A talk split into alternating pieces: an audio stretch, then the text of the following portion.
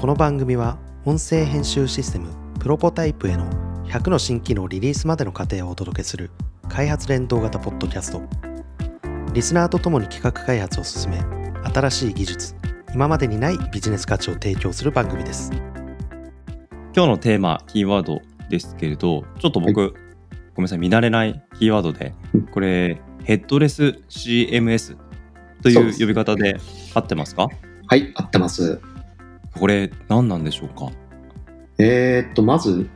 ヘッドレス CMS の後半3文字、はい CMS の部分。はい CMS って聞いたことありますかこれなんかウェブでよく聞くあの CMS そうですね、コンテンツマネージメントシステム。はいで、まあ、あの、有名ところだと、ワードプレスとか、はいあと、ムーバブルタイプとか、うんうん、うん、あと、言ってしまえば最近だと、あの、まあ、ハテナブログとか聞いた、はいあとノートとか、あれも CMS って言いますね。うんうんうんうんまあ、要するにあの専門的な知識がなくてもはいウェブサイトを構築することができるよっていうようなシステムですね。はいそれがでこれ CMS です後。ろにはい、これ後ろに OSS とついてますけれどもこれはオープンソースあそうですね。オープンソースのヘッドレス CMS が今日のテーマにしたいなと思ったので、カッコはい OSS とさせていただきました。なるほどでここまで説明していただきながらこのヘッドレスが全く僕の中でイメージが湧いてない ですあのーまあ、ここからの話って分かりやすく言うとですね、あのはい CMS って基本的には2つの構成要素があるんですよ。ほうで、1つはバックエンド、は1いつはフロントエンド。はいでどういうことかというと、まあ、あのブログとかを書くとき想像してほしいんですけどはいブログって管理画面があってでそこで記事を書くとその記事がデータベースに格納されます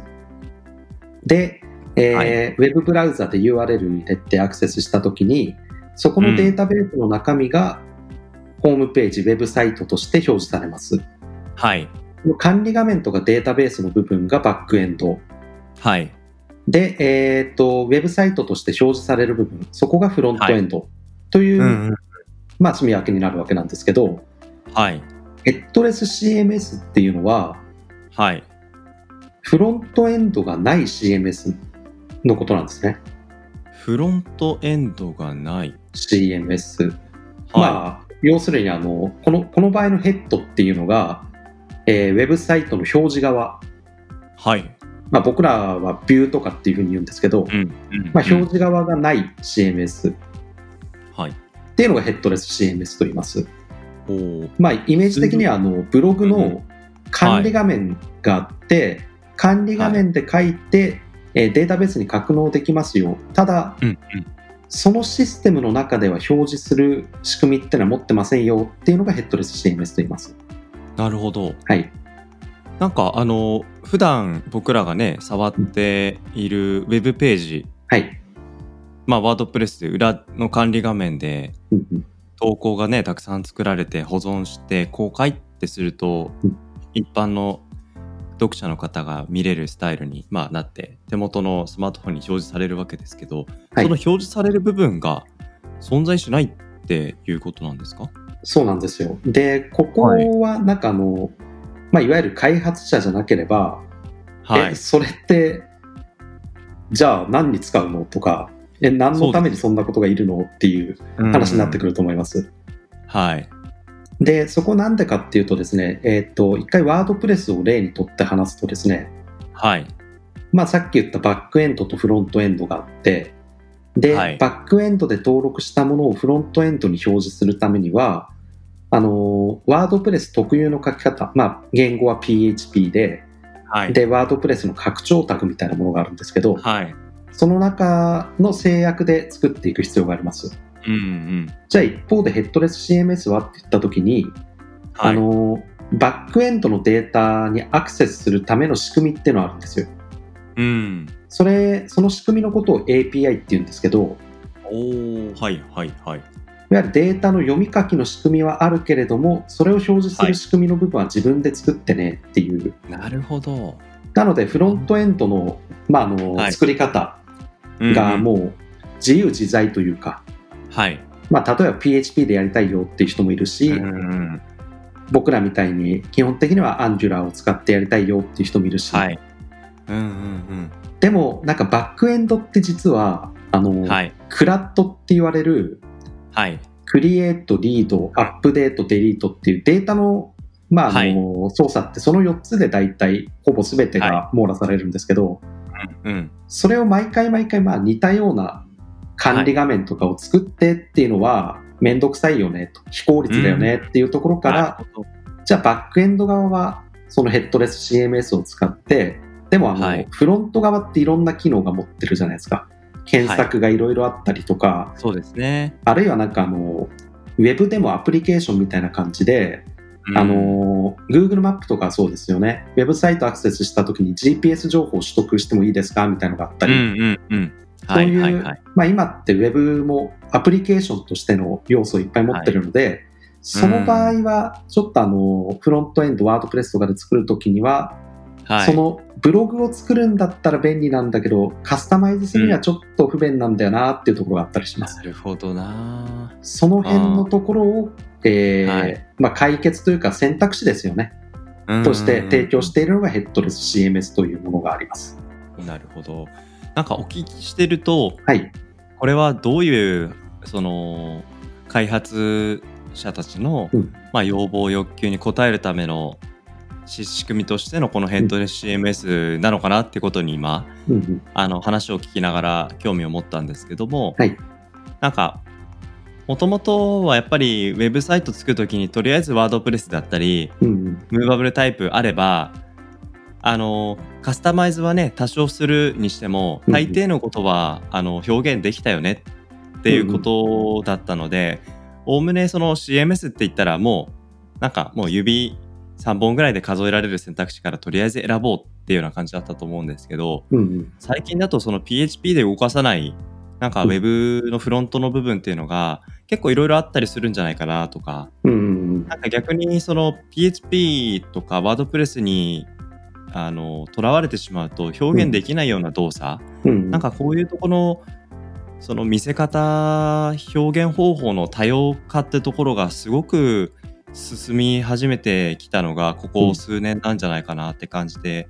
いてもしかしたらそのあたりに要請として応えていくうんうん要は見た目の部分は自由に表現ただでも裏のコンテンツをまあ管理するデータベースとのやり取り部分は、うんまあ、要件としてあんまり変わらないからそそこは共通化しちゃいましょうねっていうことなのかなって想像しながら聞いてたんですけど、実際いかがなんですかねこのそうですね、もう今、粗崎さんおっしゃった通りですよ。あのはいヘッドレス CMS を使うときって、結局は、いどんなときに使いたいかって言ったら、フロントエンドを自由に作りたい、うんもうまずはそれに尽きるし、はいであとはまああのバックエンドを、まあ、作りたくないと言ったら語弊があるんですけど、はいでもやっぱり、使い回せるものは使い回してしまった方がいいし、開発効率っていうのは向上させるに越したことはないですから。はいでもっといいのはですねそのバックエンドを、まあ、今回あの僕らはストラーピっていうヘッドレス CMS を今触ってるんですけど、はいデータを管理する、えー管理画面とデータベースあとはアクセスするうん API っていうのを全部提供してくれるのではい例えばウェブサイトを作るだけじゃなくてスマホアプリを作るときも同じ管理画面を使えたり、デジタルサイネージとか、いろんなプラットフォームと連携させることも可能になります。うんうんうんうんで、それってまあ、あのヘッドレス CMS が、えーそれを実現させてるっていうよりは、最新技術を用いると、はいまあ、いろんなプラットフォームと連携させることができるんですけど、そうのんデータの管理基盤として、ヘッドレス CMS という選択肢は非常に優秀だなっていう形ですねあ。ーデータの管理基盤管理基盤です。ほうほうほう実際浅井さんのはい。あのチームで、はいこのヘッドレス CMS、えーまあ、耳にするようになったタイミングであったりあと実際にはいプ。ロジェクトの中で使い始めるようになってきたなんかこの辺りって実際のところはいつぐらいからだったんですかえーっとですね、実はまだヘッドレス CMS をはいいわゆるクライアントワークで使ったことはなくて、はいこれはあの別の回でお話ししていると思うんですけど、まあ、自社開発で保育系のサービスを今作ってるんですけどはい。自社サービスなので技術的なところでも何かノウハウ新しいノウハウを得られるような形はいはいではいプロジェクトをしたいなと思っていてなるほどそれ、でヘッドレス CMS を考えてます。でいつぐらいからっていうと多分あの数年前から話題にはなってるとは思うんですけど、うんうん。僕がこのヘッドレス CMS ちょっとどこかで触りたいなと思ったのは去年ぐらいからかな、ああ、なるほどですね。これでも話聞きながら想像してると、はいさっき僕スマートフォンのことばっかり頭に描きながら聞いてたんですけど、はいでも最近はそれこそポッドキャストも、うんうんあのー、Apple Watch、うんうんうん。で、まあもちろんタブレットもそうですけど、まあ車であったりとか、そのコンテンツを楽しむデバイスっていうところがすごく多様化してきているんだろうなと思うと、うんうんもはや Web 以外に対してもコンテンツを届けることができる裏のデータの持ち方、うんこれを設計思想の中で入れておきながら開発するってことがもう当たり前のように求められて来て、る、来ていくっていうのがこの、まあ、近年の、まあ、開発周りでの要請要望なんじゃないかなと思うとうんうんそこをねその、まあ、もちろんワードプレスのデータベースから無理くりなんかデータを取りに行くみたいなことはできなくはないんでしょうけどそこで時間を使うっていうことよりももっとい別な本質的なことにね新しいことに時間を使うっていう意味で言うとこのヘッドレス CMS っていうのが出てきたことによって救われるエンジニアさんっていうのはすごく多いんじゃないかなって想像しますね。そうですね僕はあのエンジニアだけじゃなくて、うん、ここはあのぜひディレクターの方にもヘッドレス CMS の存在っていうのは意識しておいてほしくて、やっぱりはい、あのエンジニアにとってももちろんメリットはありますけどはい開発効率が上がって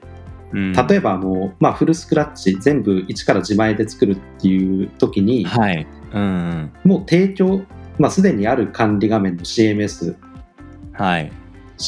の管理画面をわざわざ一から作るっていうコストってかなりかかるし、めちゃくちゃありますよね。そこにはバグも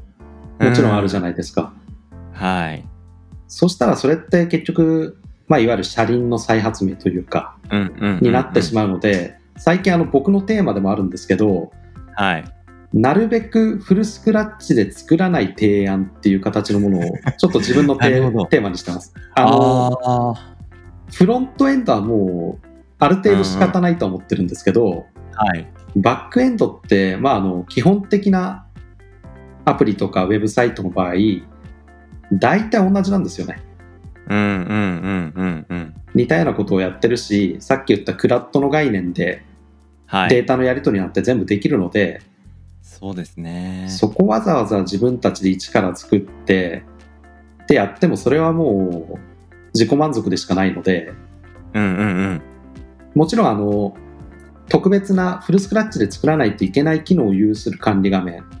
うんまあ、管理画面側にもアプリ的な要素があったりとかうん、そういうものは難しいですけど、はいそうじゃないものについてはなるべく、はまあ、オープンソースでもいいし有料のものでもいいし別のものを使った方がいいよねっていう考え方で今はうん提案とかはするようにしてますね。ああ、なるほどですね。なんかあの、プロポの管理画面はい、もそうですし、うんあとプロポのこれから作ろうとする機能とかも、実は僕もフルスクラッチではない、うんうんできるだけ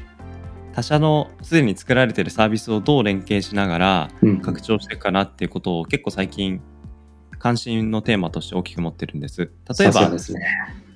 有料はいコンテンツの、うんうんえー販売スキームを作るとか、うんうんあとは、まあ、会員機能を作るとか、うんうんうん決済機能を持つとか、うんなんかこれらって全て一個ずつなんか部部品部品として、うん例えば決済機能とかであれば、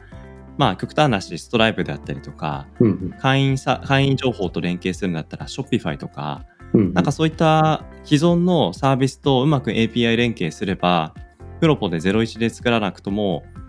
あのそれに近い機能というのがうん提供できるスキームが作れると思うし、うん。一度作った後にそれをメンテナンスするコストっていうのが本当に膨大、そうですね。そこには動くってことだけでなく正確に動くっていうことであったりあとはそのデータをあのセキュアに保つとか、うんいろんなそのコストが見えないところで発生する、うんうん、ここっていうのはなんか賄いきれないと思うんですけどうん。うん。一方でね他とでうまく連携しながら、あのもちろん利用料みたいなところ発生する部分もあれば、うんまあ、一方でオープンソースみたいなこともあると思うんですけど、うん。うん、なんかここをどうやって見つけてきて組み合わせしてうんアジャイルで、まあ、小さく素早く市場に出していくかなみたいなところっていうのはすごく大事なプロダクト開発のうん視点になってくるんじゃないかなって感じてたので、うんうん特にこの管理画面部分も、はいあなんかすごいこの先のプロポの開発にもううん一刻も早く取り入れたいとかって思っちゃいそうな気がして なんかねやっぱり今うん関わってくださってるエンジニアの方の思想っていうのはある一方でやっぱりここで苦労してるっていうのはうんなんとなく感じてたりもするんで、うん。うん、なんかこの先作り変えるときにぜひ提案してみたいなとか相談してみたいなって素直に思いましたね。いいと思いますね。で、あの、ヘッドレス CMS っていうのもいっぱいいろいろあるんですけど、はい、まあ、ここからはあの、そのストラーピっていうところにちょっと絞った話なんですけど、はい、ストラーピっていう、そのヘッドレス CMS の、はい、これがですね、確かフランスの会社がメインで開発を行っているオープンソースプロジェクトなんですよ。ほう。で、まだまだ結構若くて、このストラーーピが出てきたの自体がまだ5年とか経ってないかその程度だと思うんですねそうなんですね。ただもう僕らはちょっとこのストラーピに結構な期待を寄せていてうんうんでまあオープンソースプロジェクトなので自分たちでもその、はいコミットしていくことができるじゃないですかうん。うん。で、まあ、正直ですねあのワードプレスとかに慣れているとあのあーここの機能ないのかとかここまだ開発中なのかっていうところは、はい。まあ結構あります正直うんうん。はい。ただなんかそこの部分、まあ、あの最近の開発らしく GitHub とかが公開されていて、うんで、今こんな異臭とかこんなのが開発中でこんなロードマップを引いていてっていうところもうんうんうん。全部公開されてるんですよ、まあオープンソースプロジェクトって全部そうですけどまあまあまあ、そうですけどね。うんうん。でもその形がなんかすごい良くてへでまあ早速あのこの間うちの、えー CTO のーはい。清水がこのストラピーの、まあ、まずはちょっとご挨拶程度なんですけど、あはのい。管理画面のちょっと日本語化したものをうん。プルリクエスト出して承認されてっていうところもあっはたいり、はいはいはい。へえ。で足りない機能がまだまだあるから、このストラピーと一緒に僕らも成長していこうかみたいなことも考えられますし思想的なところが結構気に入ってるんですよ。うんうん。と言いますとあのいわゆるコア機能って言われる部分ですか、はい。まあはい最低限の機能のみが搭載されてるなとうんうんうん。あんまり無駄がないというか、はい。で、それに対して必要なものを公式プラグインで拡張していくっていうような考え方だと思うんですよ。うんなるほど。なので、あの、まあ、言ってしまえばワードプレスにもそういうところあって、結構ワードプレスってプラグインが豊富にあるじゃないですか。そうですね。うん。そんな形で、まあ、自分たちで自作のプラグインとか搭載することも可能だし、はい。カスタマイズの幅が広いので、拡張性がすごい高いんですよ。うんうんうん。で僕らは案件の性質上結構その拡張性とかっていうところが大事だったりするのではい。でプラグインとかを作ったら自分たちでちょっとこんなの作ったよっていうコミットもできるしうーん。で今多分多分ですよはい。結構注目度が急上昇中なんじゃないかなとおー。まあ一方であのなかなか、か難しいところは急上昇中だったりまだ若いっていうものはいつはい。ポシャっちゃうかっていうそういうリスクももちろんあるじゃないですかはい。まあ、オープンソースプロジェクトなので誰かが引き継ぐっていうことも可能ですけどうんうんでもやっぱり、まあ、あの会社としてストラッピはあのメインでやってるところがあるので、そこが果たしてずっと大丈夫なのかっていうところは多分あの技術選定とかする立場の方は気になるところだとは思います。そうですよねはい。なるほどな。ただまあ、オープンソースってことなので、まあ仮にね、そういう、まあ、コミュニティのうん活性化がちょっと弱まったとしても、うんそのシステムが使えなくなるってわけではなく、それはそれで独自のものとして使い続けるっていう選択は、まあ持てるという意味で言えば、うん、うんまあ無料の枠の中で、で、今のうちはオープンソースであるけれどもっていうことと、まあ将来のリスクとの中でね、どこまで投資するかっていう判断の中で言えば、割とリーズナブルなあの決定として使い、使ってみるっていうのは、意思決定として、そうですうん、あるんじゃないかなって。で思まいだますねまだ若い、まあ、プロダクトなので、そこはいに対してのコミットとかをすれば目立つだろうなっていうそういうちょっといやらしい狙いもあったりするんですけど、 うんなるでほもど。そうパートナー制度とかもあるので一つこれで、まあ、サービスをリリースした後は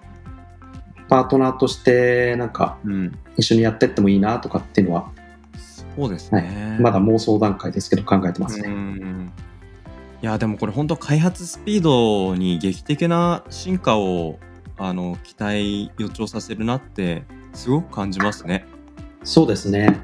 うん。なんかやっぱりあの表のうん。自分たちにしかできないところにフォーカスするっていう環境を作ることにうん。こだわることってすごく大事だと思うんですよね。うん。うん、だけどやっぱりそうじゃないあの目先のちゃんと土を耕して種を植えてみたいなあうとんそこに水やりやり続けるみたいな、うん、まあ大事ではあるけれどもクリエイティブかといえば、うんうんある程度もうそこの発想は出し尽くしたみたいなところ、うんうん。ここにどうだどれだけ手間をかけずに同じパフォーマンスをいち早く出していくか、うん。うん、ちょっと僕は不勉強でこのヘッドレス CMS ってあの全然知らなかったんですけどこれはちょっと今後何かねプロダクト開発するときにうん前提になってきそうなテーマだなってすごく感じましたね。そうですね。やっぱり、なんかお客さんは安い方がいいですから、安くて早くき出来上がるに越したこそとうはでないすでよすからね。そのためにな何ができるか、もちろんこのヘッドレス CMS を採用することで、まあ、あのこのヘッドレス CMS で提供している仕組みでしか、はいまあ、例えばデータベースとか構築できなかったり、はいうんうんそういうところはあるのであの、うんはいじいかに柔軟だって言ってもフルスクラッチで作る方が当然柔軟ではあるんですけど、うんうんまあ、そこはあのその案件の性質とかのバランスを見てですね、そうですね。はい、これ使ってこれを使って開発して年内に、えーうちの保育のサービスはリリースしようと思ってるので、はいはい、その時にはまた実際にストラピーを使って開発やってみてどうだったかっていう話もできればなと思ってます。あの僕がそこの話のリクエストをしようと思ったら浅井さん がもう話をしてくれたんで今日はもう十分話をしたかなと思います。はい、ぜひね、またちょっとこの話できるの楽しみにしてます。はい、よろしくお願いします。ありがとうございました。